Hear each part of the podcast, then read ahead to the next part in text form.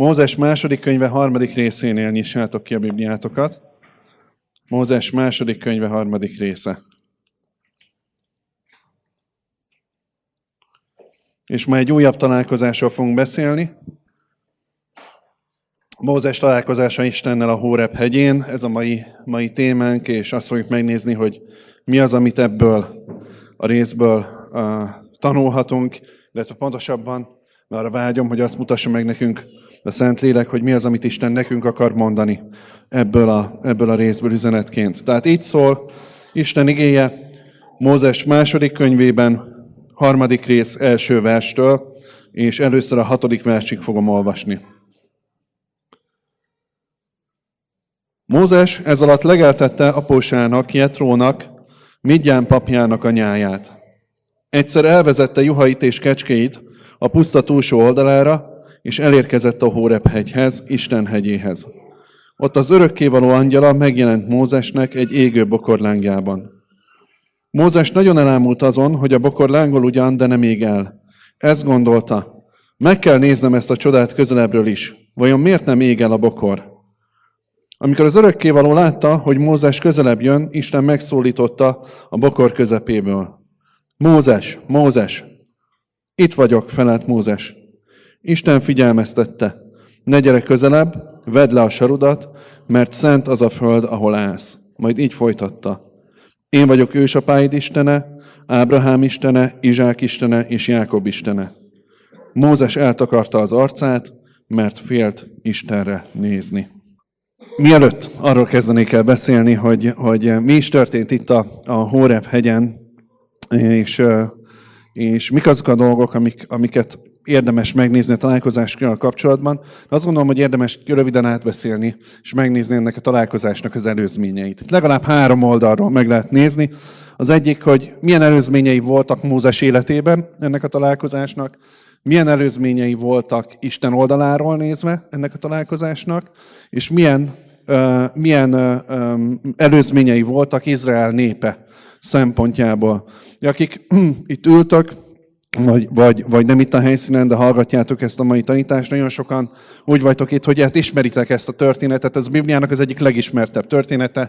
Sőt, ugye Walt Disney is feldolgozta, úgyhogy, úgyhogy senkinek nincs mentsége, hogy, hogy, hogy, hogy ismeri-e vagy nem ismeri Mózes történetét. Ugye azt Egyiptom hercege címen volt erről egy ilyen uh, uh, nagyot, futott, uh, nagyot futott Walt Disney, Walt Disney rajzfilm. Hát arról van szó, hogy ezzel a találkozással Isten előkészítette azt, hogy az ő népét, Izrael népét, a zsidókat kiszabadítsa Egyiptomból, kihozza a rabszolgaságból, és elvigye őket egy olyan helyre, ahol saját országban tudnak élni Isten törvényeinek megfelelően.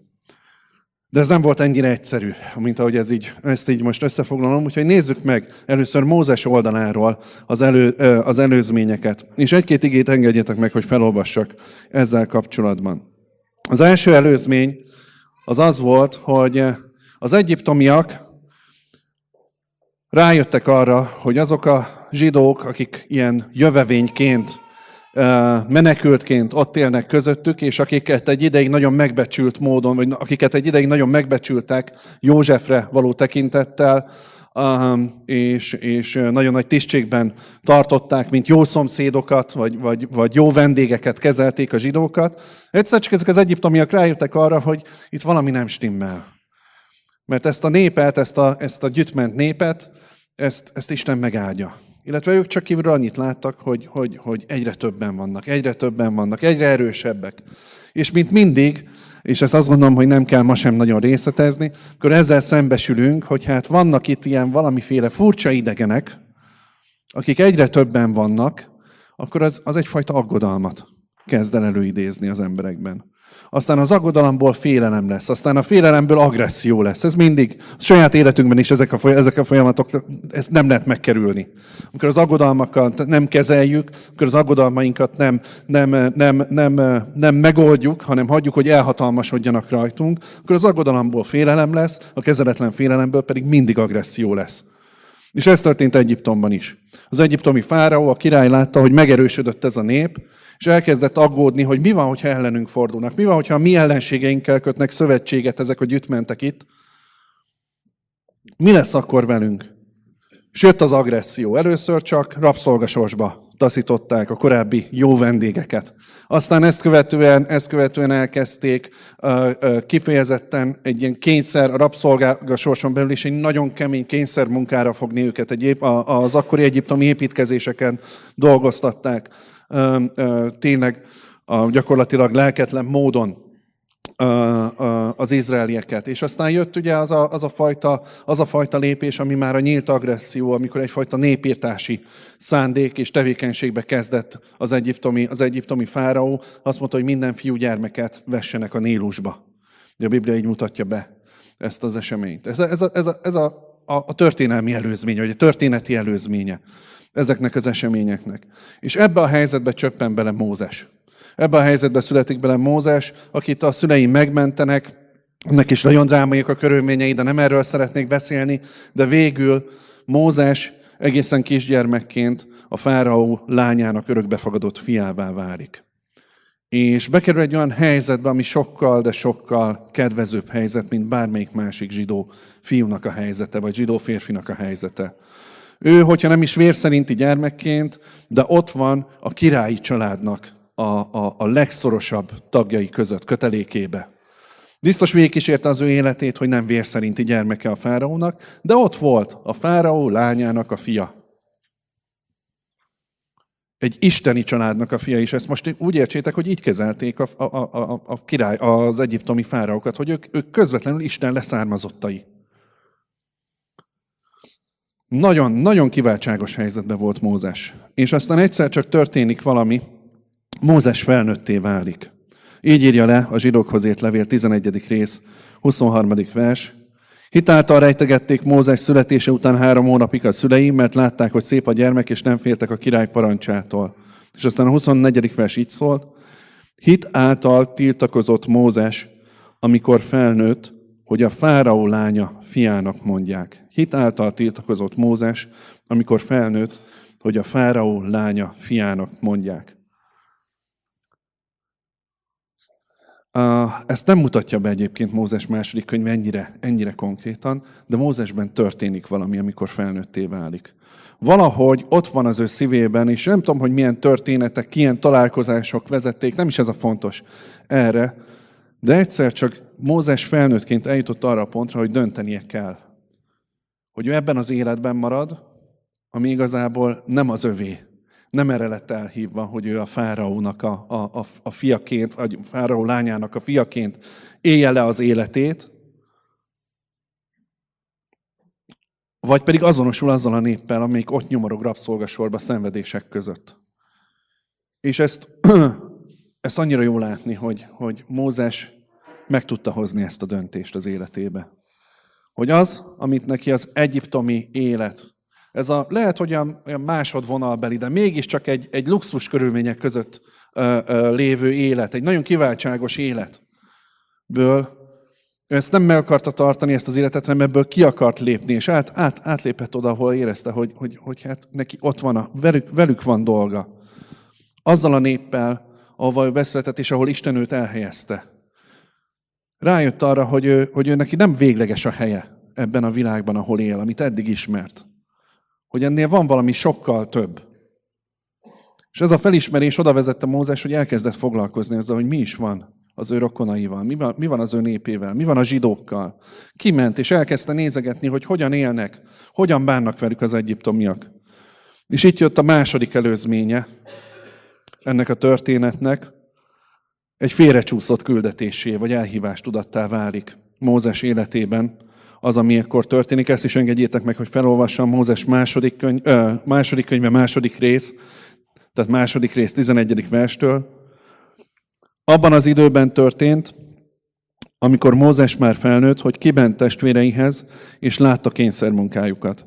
És meglátta, hogy egy egyiptomi férfi, egy héber férfit, az ő egyik testvérét veri. Körülnézett, és amikor látta, hogy senki sincs ott, agyonütötte az egyiptomit, és elrejtette a homokban. Másnap is kiment, akkor meg két héber férfi civakodott egymással. Rászólt arra, aki a hibás volt. Miért vered fele barátodat? De ő így válaszolt. Kitett téged előjáróvá és bíróvá közöttünk. Talán engem is meg akarsz ölni, ahogyan megölted az egyiptomit? Mózes megijedt, és ezt gondolta. Bizony, kitudódott a dolog. És ezt követően elmenekült Egyiptomból, mert félt attól, hogy mi vár rá. Nem volt nehéz kitalálni, hogy mi vár egy ilyen ember, aki önbíráskodás során egy rabszolga, rabszolgáért cserébe megöl egy egyiptomit. És tudjátok, ebben a, a, ebben a történetben nagyon sokszor mi úgy látjuk Mózest, hogy, hogy hát szegény Mózes meglátta ezt az igazságtalanságot, hogy egy egyiptomi ver egy, egy, egy zsidót, és hirtelen fölháborodott, és oda ment, és hát elfajultak a dolgok. Véletlenül úgy, oda, úgy, úgy odaütött, hogy, hogy, hogy hát szegény meghalt, szegény egyiptomi. És hogy hát Mózes csak így, így elragadta a hív. Ugye egy Walt Disney rajzfilmet eh, említettem nektek, ott is valami ilyesmit láthatunk. Az az igazság, hogy a Bibliában valami egészen mást mond. A Biblia azt mondja, hogy Mózes látta az eseményt, mielőtt még cselekedett volna, körülnézett, hogy látja valaki, hogy mit csinál. Ezt követően agyonütötte az egyiptomit, és azt követően még arra is volt lélek jelenléte, hogy gyorsan elássa, elrejtse. Nehogy kitudódjon a dolog. És ezt azért hangsúlyozom ennyire, mert én azt gondolom, hogy, hogy, hogy, hogy ez egy fontos része ennek a történetnek. Hogy Mózes szívében ott volt egy pozitív hit, amikor felnőtté vált. Ott volt benne egy küldetés tudat, hogy neki valamit csinálnia kell az igazságtalanság ellen. Valamit tenni kell az igazságtalanság ellen. De milyen módon cselekedett? Ugyanazzal a gyilkos ösztönnel. Ugyanazon gyilkos módon bíráskodott, vagy tette magát bírává, mint, mint, mint, amit, mint amit gonoszságként látott, hogy az egyiptomiak hogyan bánnak az övéivel. Nem elítélni akarom Mózest, félre ne értsétek, amikor én erről beszélek. Csak látni kell, hogy hogyan tud félresiklani az ember életében, amikor van egy nagy elhívás tudatunk, van egy nagy küldetésünk, és én azt gondolom, hogy ez teljesen rendben van, amikor az ember ezt keresi az életében, hogy mi a célja az életemnek. Hívőként teljesen rendben van, amikor keresünk azt, hogy mire van elhívásom, mi az, amit, mire, mi az amire Isten engem elhívott. És amikor ez a, ez, ez a kíváncsiság, ez a vágy ott van a szívünkben, az egy nagyon jó dolog, ez egy áldás az életünkben. De egy nagyon nagy kérdés, hogy amikor azt gondoljuk, hogy megvan, hogy Isten engem valamire elhívott, hogy nekem valami célom van itt az életben, akkor nagyon mindegy, hogy hogyan állunk neki. Hogyan kezdjük el beteljesíteni ezt a célt. Abban bízza, hogy az, ami nekem van erőm, nekem van lehetőségem, én azt akkor most gyorsan megmozgatok mindent, vagy kívánom azt, hogy Isten vezessen ezen az úton. És ott akkor Mózes ezt nem várta ki. Az egy más kérdés, hogy Isten ezt az eseményt használta, ugyanúgy az ő életében a Mózes életében, az ő, az ő elhívásában. De ott egy nagyon tudatosan és szándékosan elkövetett gyilkosság történt, ami semmilyen etikai és semmilyen körülmények között, vagy etikai elvek és semmilyen körülmények között nem lehet azt mondani, hogy hát ez így rendben van. És annyira jó látni, hogy Isten elindítja mindezek ellenére Mózes életében a helyreállításnak. A helyreállításnak a folyamatát. Ez Mózes életében 40 évbe került. El kellett menekülnie Egyiptomból, nehogy elfogják és kivégezzék. Elment egy viszonylag távoli helyre, Egyiptom mellett, Sínai félszigete, és ott Midján, annak egy távoli pontjára, és ott letelepedett egy olyan helyen, ahol, ahol a Midján nevű törzs uh, uh, uralkodott, vagy ők éltek, egy nomád törzs ezen a helyen. És Mózes itt, ezen a helyen a pusztában, eh, anélkül, hogy tudná, de elkezd felkészülni arra, hogy hogyan is kell betöltse valójában az elhívását. Hogyan is kell, hogy betöltse valójában a küldetését. Egy olyan helyen van, amit, amiről igazából ő nem álmodott, hogy így fogja leélni az életét. Nem erre vágyott. És ott van, és ö, ö, ö, Isten megtanítja, hogy hogyan kell megvédeni a gyengébbeket úgy, hogy annak ne legyen önbíráskodás a vége, belekeveredik egy ilyen helyzetbe, mindjárt papjának a leányait megvédi, az őket zaklató pásztoroktól, férfiaktól, megtanul gondoskodni, pásztorrá válik, juhokat és kecskéket, az apósának a vagyona fölött, vagyonához tartozó juhokat és kecskéket legelteti, felelősséget vállalni, tanul meg ez alatt a 40 év alatt, és megtanulja azt, hogy akkor milyen is az, amikor valójában valaki tényleg menekültként él. Mert amikor a gyerekeit elnevezi Mózes, akkor látszik, hogy van egy látszólagos stabilitás az életében. Van felesége, vannak gyerekei, van mivel foglalkozzon, van, van, van új családja Midján pusztájában. De látszik, hogy Mózes nem igazán érzi ott otthonosan magát. A gyerekeit is erről nevezi el, hogy hát én csak ilyen, ilyen jöttment vagyok itt, menekült vagyok. Látszik, hogy valami nem stimmel ott belül Mózesnél. De a 40 év alatt megtanulja azt, hogy várjon, hogy várakozzon. Ugye advent első vasárnapja van, és mindig ezen el szoktam magamban gondolkozni, hogy, hogy, hogy igen, a várakozás időszaka, de tudjátok, mi így, ilyenkor, így karácsony előtt számunkra a várakozás időszak az olyan nagyon, az olyan nagyon emelkedett hangulatú várakozás, nem? Hogy úgy, hogy, hogy olyan, ez kellemes várakozás, hogy jön a karácsony, itt vagyunk, és akkor már mi is otthon feldíszítettük most hétvégén a, a mi az azért túlzás, tehát elsősorban a feleségem feldíszítette, feldíszítette a, a lakást, de mondjuk együtt mentünk megnézni a diszeket. Van ennek egy jó hangulata, készülődünk a dátumokra, hogy akkor mikor, hova, hova megyünk, kivel találkozunk a, a, a családból. Egy ilyen nagyon emelkedett, nagyon jó hangulatú várakozás. De mi van akkor, amikor az életünkben van egy olyan várakozás, mint Mózesnek ez a 40 éve? Nem volt annyira kellemes. Lehettek benne örömök, biztos, hogy voltak. Hát megtalált magának feleséget, lettek gyerekei, volt értelmes munkája, most a mai, mai szóhasználattal élve. Tehát voltak ebben jó dolgok, de volt egy folyamatos hiányérzet. Hogy én, én nem, nem itt van a helyem, én itt idegen vagyok. Négy évtizedet ebben leélni. 80 éves koráig.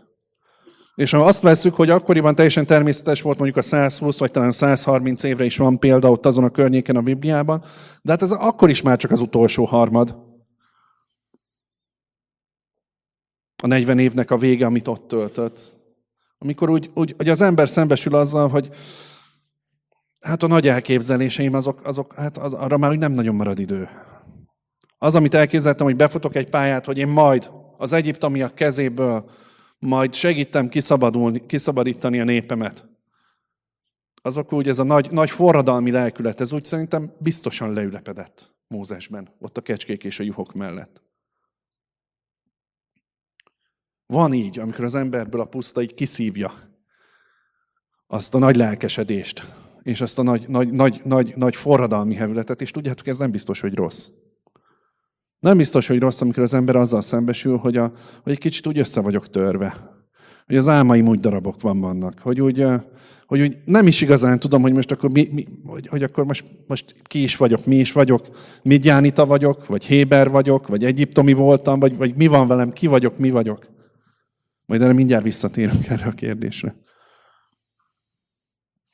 És ez az az helyzet, amikor Isten azt mondja, hogy oké, okay, akkor most találkozzunk.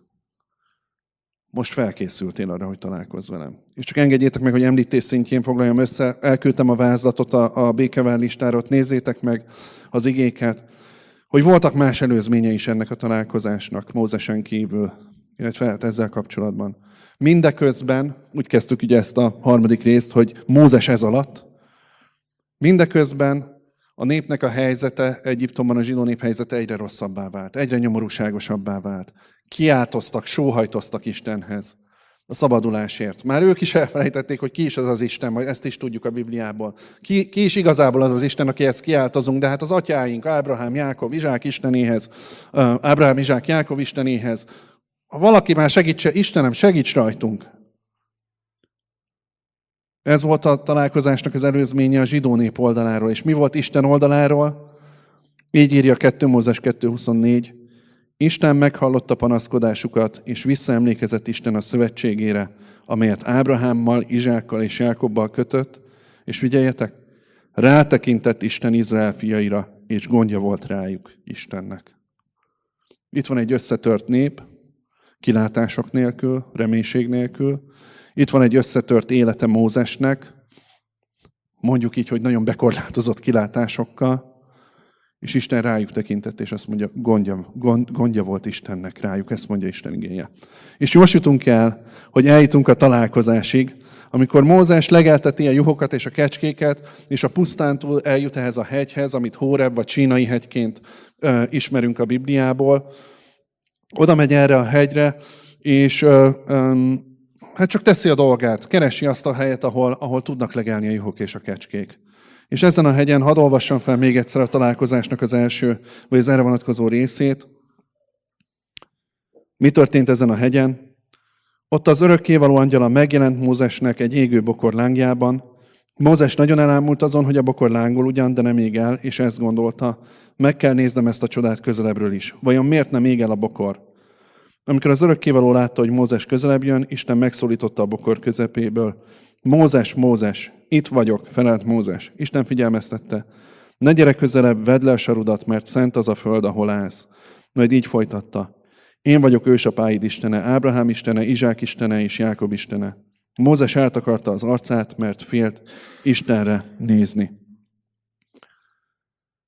Tehát ebben az összetört helyzetben teremtődtek meg a feltételei annak, hogy Mózes, és aztán következő lépésben majd, ami már nem a mai témánk, az egész nép úgy tudjon találkozni Istennel, hogy az, hogy az a találkozás az egy, az egy igazán helyreállító és változást előidéző találkozás legyen.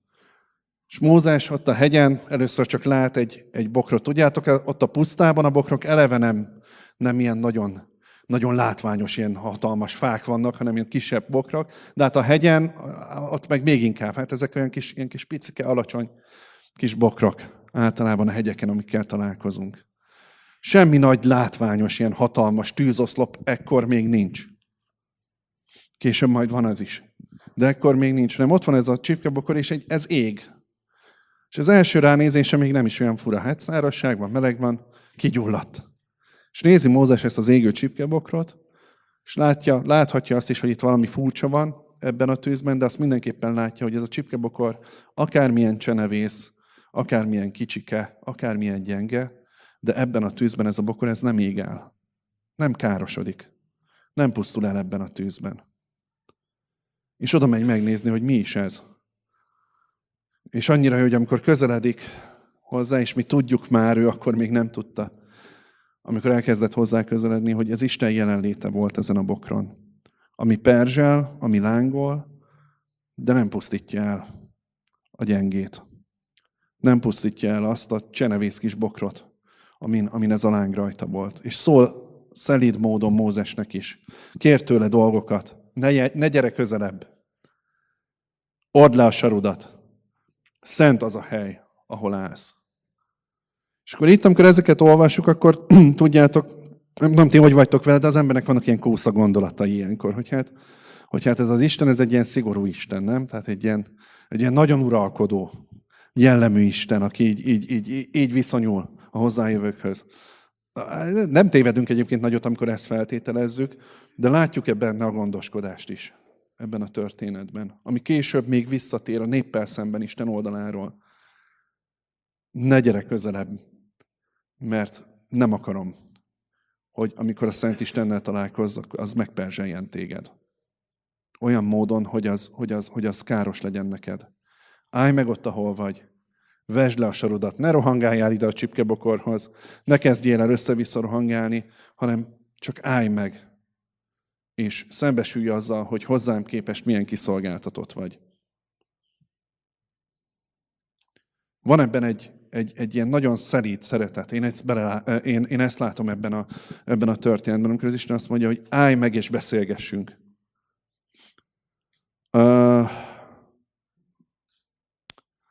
Az Isten jelenlétében és az Isten szentségében, az Isten dicsőségében. Nagyon nagy kérdés, hogy hogyan viszonyulunk ehhez a kérdéshez, hogy az Isten jelenlétébe belépni. Szoktuk használni ezeket a szavakat, nem? Hogy benne lenni Isten jelenlétében, Isten dicsőségében, megszentelődni Isten jelenlétében. Én Mózesen azt látom, hogy azért ez egy félelmetes dolog. Nem rossz dolog, de egy félelmetes dolog. Még az arcát is eltakarta, amikor szembesült azzal, hogy az örökkévalóval áll szemben.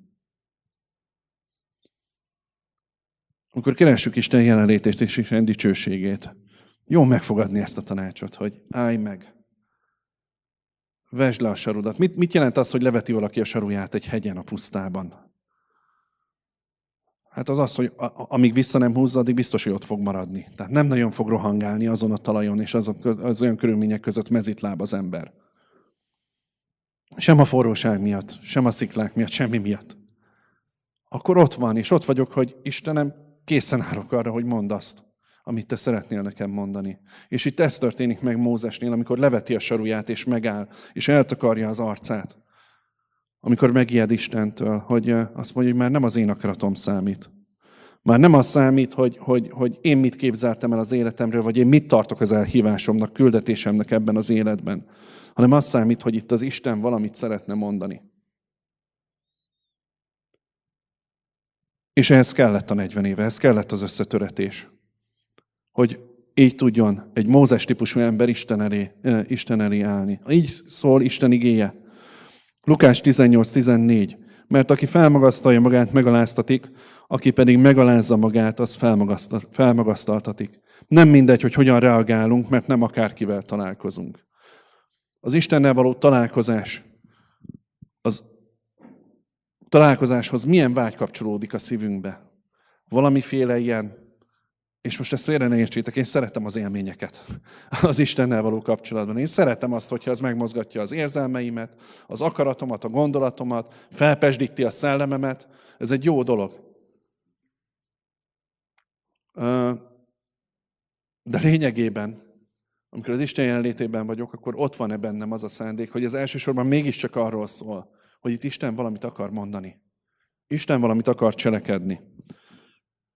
És mi a legfontosabb kérdés, ugye ezt ígértem, hogy erre visszatérünk, ami, ami ilyenkor elhangzik. Hát először nézzük meg, hogy mi ez a küldetés, amit Isten itt mond Mózesnek. 2 Mózes 3. rész 10. vers. Most azért menj, elküldelek, elküldelek téged a fáraóhoz, vezest ki népemet, Izrael fiait Egyiptomból, és miért erre is megadja a választ? Mert ismerem fájdalmukat. Tehát Mózes elhívásának a főszereplője innentől kezdve már nem Mózes, hanem az Mózes elhívásának a főszereplője az az, hogy Isten meg akarja szabadítani a nyomorúságban és rabszolgaságban lévő népet. És mi az a kérdés, amelyre Móze, amelyel Mózes reagál erre a küldetésre? 2 Mózes 3.11. Ki vagyok én, hogy elmenjek a fáraóhoz, és kivezessem Egyiptomból Izrael fiait? Ki vagyok én, hogy elmenjek a fáraóhoz? És tudjátok, ez nem csak arról szól, hogy ott a nagy fáraó, és akkor én hogyan, hogyan jutok be hozzá. Ezt a Bibliából tudjuk, ezt a, ezt a fajta kérdést, vagy hasonló kérdést megismétel Ézsaiás, Jeremiás, Gedeon, uh, még egyébként Saul is az elhívásának elején, Dávid négyszer vagy ötször felteszi ezt a kérdést, hogy ki vagyok én. Az Isten emberei jó, hogyha fölteszik ezt a kérdést. Ez a legfontosabb kérdés egy ilyen helyzetben.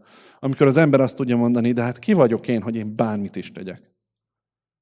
Ki vagyok én, hogy, hogy, hogy azt az elhívást, amit most Isten mond nekem, hogy én ezt beteljesítsem? És ezt azért szeretném ennyire hangsúlyozni, mert én, én egyetértek azzal, hogy fontos az identitásunk Krisztusban. Én egyetértek azzal, hogy, hogy, hogy, hogy jó, hogyha tudom, hogy ki vagyok Krisztusban. Jó, hogyha tudom, hogy ki az én mennyei atyám, de azért jó az is, hogyha fel tudom tenni ezt a kérdést, hogy de hát én ki vagyok? És Mózes is feltette ezt a kérdést. Ő már, ő már tudta erre a választ. Agyon csapta az egyiptomit, és aztán tudta, hogy mi lett a folytatása.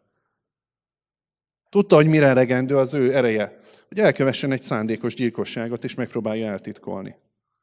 És Mózes fülében lehet, hogy visszacsengtek azok a szavak, amik, amit ott a gyilkosságkor elkövetett, ott a Hórep hegyen visszacsenghettek ezek a szavak, amikor megkérdezte tőle az ő testvére, nemzettársa, zsidó, zsidó nemzettársa, amikor Mózes, miután megölte az egyiptomit és elrejtette, és odament igazságot tenni a sajátjai között is, akkor megkérdezték tőle, hogy ki tett téged bíróvá közöttünk. Ugyanaz a kérdés, ki vagy te? És mennyivel más, amikor az ember saját magára tudja ezt feltenni, hogy ki vagyok én, hogy bármit is gondoljak arról, hogy, hogy, én, hogy én mit tudok elérni. És tudjátok erre mi Isten válasza? Nem, Isten erre nem az a válasza, hogy te vagy Mózes, akit megmentettelek, akiről, akit végig kísértem és megóvtalak. Nem ezt mondja neki Isten, hanem mit mond? Azt válaszolja, azt válaszolja Isten, én megyek veled. Isten magára mutat. Én vagyok veled. És a valódi ereje a hívő életnek az az, hogy abban tudsz bízni, hogy nem azon múlnak a dolgok, hogy ki vagy te. Nem azon múlnak a dolgok, hogy te mit értél el az életben, vagy, vagy mennyire, milyen hitet vagy tanítást építettél fel magadban. Hanem a hívő életnek az igazi ereje az abban van, hogyha Isten veled van. Ha Isten veled megy. Mózes ezt többször mondta Istennek, hogy csak a te, a te tekinteted, a te arcod legyen velünk. Csak te legyél velünk, a te jelenléted legyen velünk. Mózes ezt megtanulta ezt a leckét.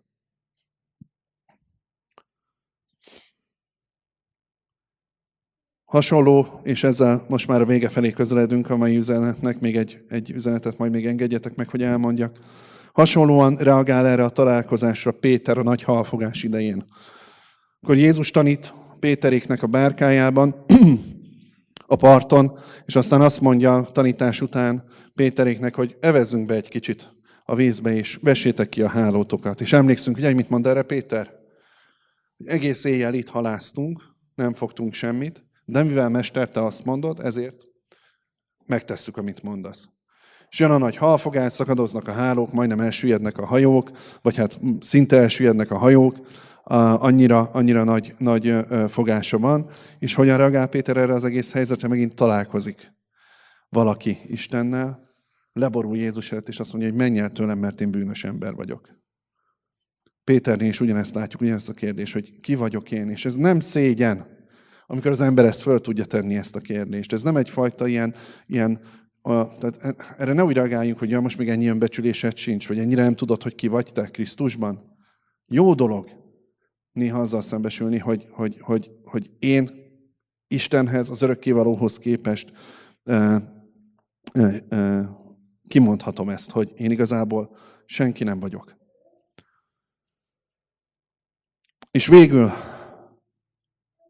azt szeretném elmondani, vagy arról szeretnék beszélni, hogy akkor mi végre is volt ez a találkozás. Mit változtatott meg? Mert önmagában ugye ez most még, még, még mondhatjuk, hogy hát ez magánügy. Mózes és, a, és Isten között volt egy párbeszéd, ahol Isten elmondta Mózesnek, hogy mi az ő elhívása. Mózes elmondta, hogy hát ő nem tudja, hogy ezt hogy csinálja meg. Később egyébként még négy alkalommal tiltakozik ezzel ellen az elhívás ellen. Uh, um, és aztán Isten annyira megharagszik a sok tiltakozása miatt, hogy, hogy, hogy, hogy megáldja egy, egy segítővel, Áronnal, um, aki, aki, aki uh, tudja támogatni Mózest ebben a munkájában. De én most arról szeretnék beszélni, hogy mi volt ennek az egész történetnek a végcélja, és ugye ezt már említettem, hogy ennek a, a Mózes elhívásának nem Mózes volt a főszereplője, hanem összegyűjtöttem, hogy a kettő Mózes harmadik rész 16 és 22. versből mik azok az ígéretek, amit Isten mond és üzen Mózesen keresztül az ő népének. Számon tartalak benneteket, elviszlek benneteket az egyiptomi nyomorúságból, a tejjel és mézzel folyó földre, jó indulatot ébreztek a nép iránt, amikor eljöttök, nem jöttök üres kézzel. Még egyszer felolvasom ezt a listát, jó, egy kicsit ízlelgessük. Amit Mózesen keresztül Isten az ő népének üzent. Számon tartalak benneteket, Elviszlek benneteket az egyiptomi nyomorúságból, a tejjel és mézzel folyó földre. Jó indulatot ébreztek e nép iránt. Amikor eljöttök, nem jöttök üres kézzel. Így egészíti ki még ezt a zsidók 11.27. Mózesről írja, hitáltal hagyta el Egyiptomot, nem félt a király haragjától, hanem kitartott, mint aki látja a láthatatlan Istent. Amikor azon gondolkozol, hogy, és azt keresed, hogy mi a te elhívásod, mi a te ajándékod, mi a te küldetésed ebben az életben. Én arra buzdítanak, hogy menj fel a Hórep hegyére. Menj fel arra a helyre, ahol ez mind, mind mögötted, mögötted van. Lerakod ezt a történetet. Találkozz Istennel, és az Isten fog neked mondani olyan dolgokat, amelyek szabadulást szolgálják a szolgaságból. Az Isten az ő népét arra hívta el, az ő embereit arra hívja el, hogy sokakat szabadítsanak meg. A gyülekezetnek ez a végső célja, hogy szabadulása legyen azoknak, akik a világ fogságában vannak benne. akik szenvednek a világ fogságában. És ezeket az ígéreteket képviseljük, de ezeket az ígéreteket akkor tudjuk hitelesen képviselni, hogyha mi magunk is találkozunk a saját hórebünkön Istennel. Amikor megadjuk magunkat, le van, le van véve a saru, megalázzuk magunkat Isten előtt, és meghallgatjuk, hogy őt mit akar mondani. És ezek az ígéretek nekünk is szólnak, hogy az Isten számon tart bennünket. Ki akar vinni bennünket a nyomorúság helyéről az ígéretek földjére, az ő országába, királyságába visz át bennünket jó indulatot ébreszt irántunk, és amikor eljövünk a világból, az nem, nem egy veszteségként éljük meg, hanem amikor eljövünk, nem jövünk ki üres kézzel. A másik oldalon ott vannak az Isten áldásai számunkra. Teljesen más eredmény, mint amikor mi hadakozunk az, egyiptomi, az egyiptomiak ellen. A szellemi egyiptomiak, ezt nem tudom, hogyan kell jól ragozni, de a saját életünkben lévő egyiptomiak ellen. Valahogy csak kijöttem belőle. Ott vannak az életünkben ezek, amikor azt mondjuk, hogy megnyomorítanak, megnyomorítanak bennünket, megnyomorítanak, körülnézünk, és azt látjuk, megnyomorítják az Isten népét, vagy megnyomorítják ezt a világot. És az Isten azt mondja, hogy oké, okay, találkozz velem, és én megszabadítom a népemet. Többek között azzal, hogy téged is elhívlak. Én köszönöm, hogy ezt meghallgattátok, és egy rövid imádságot még engedjetek meg. És Uram, szeretnénk így megállni előtted, szeretnénk találkozni veled, mint olyan Istennel, aki, aki égető tűz, de mégsem, mégsem pusztít el bennünket, hanem aki előtt megállhatunk, aki, akivel találkozhatunk, és aki, akitől megkapjuk azt az elhívást, ami már, ami már nem csak rólunk szól, hanem arról, hogy hogyan tud felépülni az Isten királysága, hogyan, tud, hogyan tudnak megszabadulni emberek a világ fogságából, hogyan tudunk megszabadulni a nyomorúságból. Kérlek, hogy ilyen találkozásokat hozzál az életünkben. Kérlek arra, hogy add, hogy ezek a találkozások, ezek tartós változásokat tudjanak elhozni, és add, hogy bárki, aki úgy érzi, és úgy van itt, hogy neki már lejárt az ideje, már, már, már lejártak azok a, azok a célok, vagy elhívások, vagy ígéretek, amelyeket valamikor megkapott. Meg, meg Kérlek, hogy frissíts fel, hogy ahogy Mózes az utolsó harmadban még utolsó, hatalmas csodákat élt át veled, hogy mi is mindannyian ilyen csodákat élhetünk át. Kérlek, tedd ezt valósággal az életünkben. Amen.